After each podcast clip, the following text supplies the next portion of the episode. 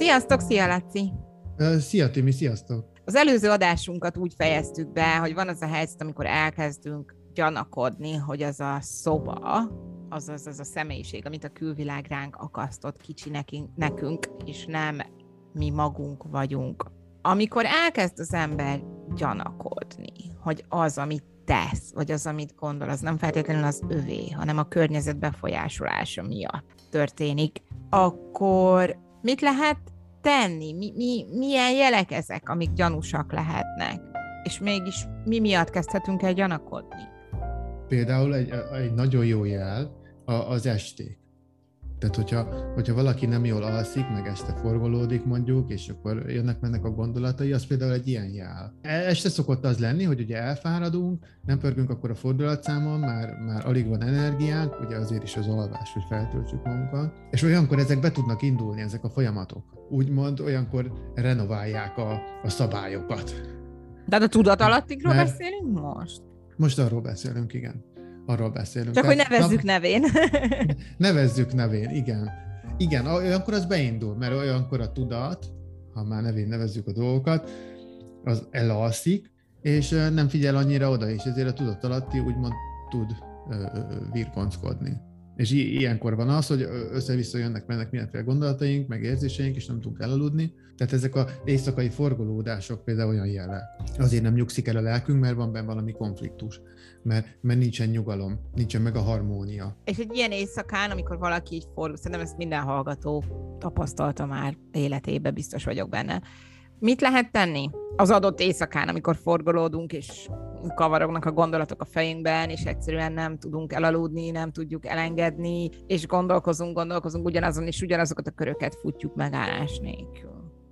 Ugye, ugye ez pont annak a jele, hogy mennyi, milyen sokan vagyunk. Tehát, hogy, hogy nem vagyok egyedül, ez nem úgy van, hogy én vagyok én, és akkor ennyi pont, mert akkor nagyon egyszerű lenne minden. Ez pont olyan, mint egy család. Amíg egyedül vagyok, addig viszonylag könnyen elboldogulok az életben, de amint már hárman, négyen, öten vagyunk, úgy már három, négy, öt valakit kell figyelembe venni hogy mit tegyünk, hogy mit csináljunk, vagy mit ne csináljunk. Ez, ez ugyanúgy van a lelkünkben, hogy rengetegen vagyunk, és ez a forgódás az az, hogy aki nem kapott nappal szót, az szót kér este, vagy kap este, és azt mondja is a magáét. De hogy egy praktikus tanácsot is adjak, ha már úgy tudunk aludni, akkor teljesen mindegy, üljünk fel, aztán írjuk le.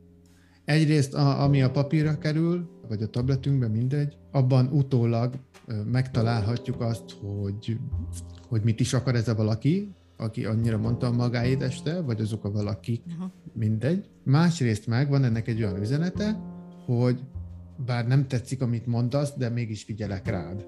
Tehát, hogy itt a, a figyelemnek lehet egy nagyon jó hatása, egy ilyen pozitív hatása. Mert a legtöbben azért reklamálnak, ha most megnézzük egy két évest, az is azért reklamál, mert nem figyelsz rá. Ha nem figyelsz rá, mondja, ha még mindig nem, akkor hangosabban mondja, és a többi.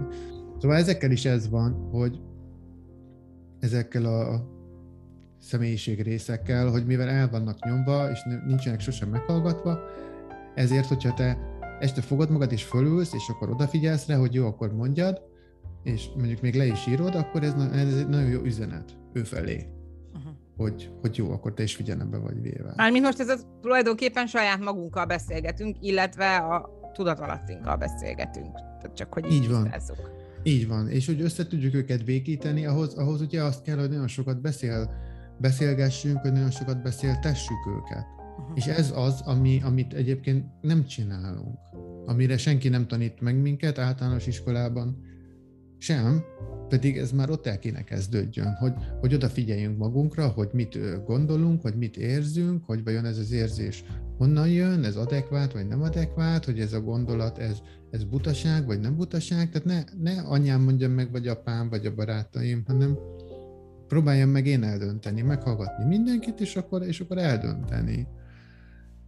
Ahhoz, hogy ezt megtanuljuk, nagyon fontos lehet a szülői segítség is, nem? Tehát az, hogy a szü- szülők vezessenek rá minket arra, hogy, hogy a saját igényeinknek megfelelően döntsünk, és akkor itt én látok egy óriási problémát, amikor is mondjuk egy szülő saját magát akarja megvalósítani a gyerekbe, vagy tök más a személyisége, mint a gyereknek, ezért nem érti, hogy a gyerek miért úgy gondolja, hogy jó legyen, és itt, itt nagyon nehéz úgy megtanítani a gyereket, hogy helyesen döntsön, hogy közben mi meg azt gondoljuk, hogy az a döntése nem helyes, hiszen mi a saját személyiségünk alapján hozzuk meg azt a döntést, amit ő. Nem tudom, most ez így érthető-e? Érthető, igen. Tehát azért is, hogyha például leírogatom ezeket, és összegyűjtök 10-20 oldalnyi anyagot, akkor lehetnek olyan mondatok, amik nagyon egyformák és nagyon furcsák. Egyrészt mert nagyon egyformák, másrészt mert nagyon idegennek tűnnek. És például ezek a nagyon idegen dolgok, ezek azok, amik, amikor mondjuk a környezetem olyan infót adott én rólam, nekem, amihez nekem közöm nincs. Tehát amikor a, a szülő például nem veszi a fáradtságot, hogy figyeljen, és a gyerekre reagáljon, ne saját magát adja nekem tegye belém, saját vágyait, saját félelmeit, saját akármilyeit, akkor ilyenkor van az. És, és nyilván én gyerekként ezt átveszem, és magaménak fogom érezni, mert én még pici vagyok, és nem fogom tudni eldönteni, hogy most ez akkor hozzám tartozik, vagy nem. Csak ugye sokkal később, mondjuk egy álmatlan éjszakán bukhat esetleg ki, hogy, hogy ó, basszus, ez anyám hangja. Ő neki volt mindig ez a, ez a mondása, vagy mit tudom én. Ja, igen. Vagy anyámnak volt ez a vágya, vagy anyámnak volt még ez a félelme, mit tudom én, és akkor vissza tudod vezetni, egy, akár uh-huh. nem ritka, hogy több generációs ilyen, ilyen irreális félelmeket adunk át a gyereknek. Ilyen ükszülőtől már, vagy, vagy vágyakat, vagy mit tudom én. Ez szóban, szóban adódik át, vagy benne vannak génieinkben akár, vagy mindkettő? Hát a génekhez én nem tudok hozzá, az fogalmam sincsen, de, de szóban és gesztusokban mindenképpen átadódik. Hogy ez lehet akár egy fintor is, vagy egy kacsintás, vagy egy mosoly, vagy akármi, tehát nem feltétlenül kell ezt kimondani. Uh-huh. Tehát, hogyha látom anyám arcán, hogy mennyire örül, mikor én téverem a zongorát, kis öt évesként, akkor nyilván annak van egy olyan üzenete, hogy hú, én, én örülök, hogy te vered a zongorát, mert esetleg ő sosem zongorázhatott, most mondtam uh-huh. valami.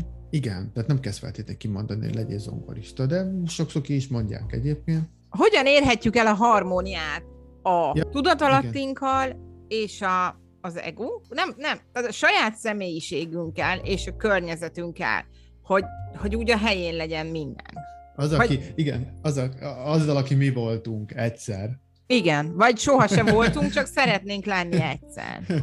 Igen, sohasem voltunk. Meg kell őket hallgatni. Az a leges legfontosabb lépés. Meg kell mindenkit hallgatni, és ha mindenkit meghallgattál, akkor mindenki megnyugszik, mert szót kapott, és akkor utána lehet velük valamit kezdeni, miután már mindenki nyugodt. Mert amíg Kik nem a mindenki? Kik a mindenki? Hát azt fene tudja, kinél mi. Tehát ott vannak, ott van, az egész környezetünk ott van. De ott a barátaink, a családunk, a nagyszülők, az ükszülők, a, a Facebook, no. mindenféle a mindenféle posztok. Figyel, mindenféle kell arra is, tehát számít az is, mert mondjuk én abból indulnék ki, hogy engem aztán abszolút nem érdekel, hogy hát lehet, ki mit téged. gondol rólam a Facebook profilom alapján, mert pont nem érdekel, de hogy ezt is ajánlott figyelembe venni, vagy, vagy azért ajánlott figyelembe venni, mert van, akinek ez igenis fontos.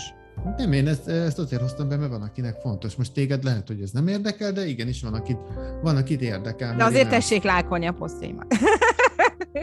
Igen, az más kérdés, a Timi posztjait mindenki lájkolja, az Igen, más. légy szíves. nem, nem, van, nem, nem, nem, de hogy, hogy van, ez... akinek, van, akinek ez igenis fontos, hogy pont úgy nézzen ki, mint az a csaj, vagy pont olyan hasonló legyen, mint annak a pasinak, van, akinek ez igenis fontos. Hogy az is ott van. Az De az, az vajon azok mi vagyunk, vagy ez megint csak egy olyan kép, amit a külvilág nyomása alakít ki rá? Hát az egyértelműen olyan kép, hát az a külvilágból származik, hát oda nyúlok, és ott meg tudom fogni. De Tehát, akkor, hogy ez nem én vagyok. De akkor meg azt mondom, de akkor meg megint csak az van, hogy nem a tudatalattinkat hallgatjuk meg, hanem engedünk a külvilág nyomásának. Hát nyilván ez sokkal összetettebb, tehát az, az, az nem véletlen, hogy én nagyon szívesen azonosulok egy ilyen elérhetetlen képpel, vagy vágyom rá. Ez mi, ezek, mi lehet ennek ezek, az oka egyébként, ha valaki ez annyira, ilyen... annyira vágyik erre? És nyilván maradjunk a realitások talaján, mert mondjuk én például vágyakoztatok arra, hogy legyek szupermodell, de esélyem nincs rá. Tehát az így maradhat mondjuk egy, tehát hogy így ne, ne, nem igazán leszek az, ez szinte száz százalék. Um, csak azért hoztam ezt a példát, hogy így világosan látszódjon, tehát hogy mennyire, hogyha ilyen irreális vágyakat kerget valaki, az mennyire van helyén, vagy mekkora károkat okozhat, vagy ez hogyan Óriási. terül ki. Óriási. De egyébként itt írjázném azt meg, tehát hogyha följön mondjuk egy ilyen, hogy ilyen szupermodell, vagy szuperpasi modell akarok lenni, Tehát amikor én leírom azt, amit éppen hallok este, az sosem azt jelenti, amit. Tehát a Facebook ez esetben csak egy, csak egy szimbólum. Semmi között Facebookhoz. Az a modellség, az a modellnek lenni vágy, az is csak egy szimbólum. Tehát a, a tudatalatti, ha már így nevén nevezzük, az kódokban beszél. Vagy legalábbis olyan nyelvet használ, amit az agyunk nem ért. De azért kell rengeteget írni, hogy rengeteg infót gyűjtsünk, és meg tudjuk fejteni, hogy mit is akar ez ezzel mondani.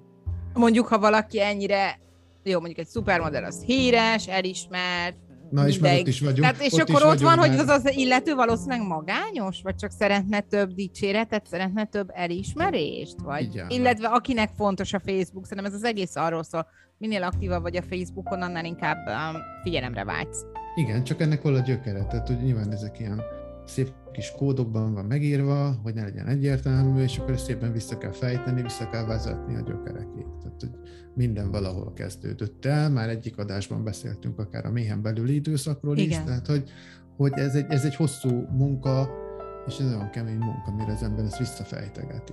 És ezt és nem mivel... is nagyon tudja egyedül.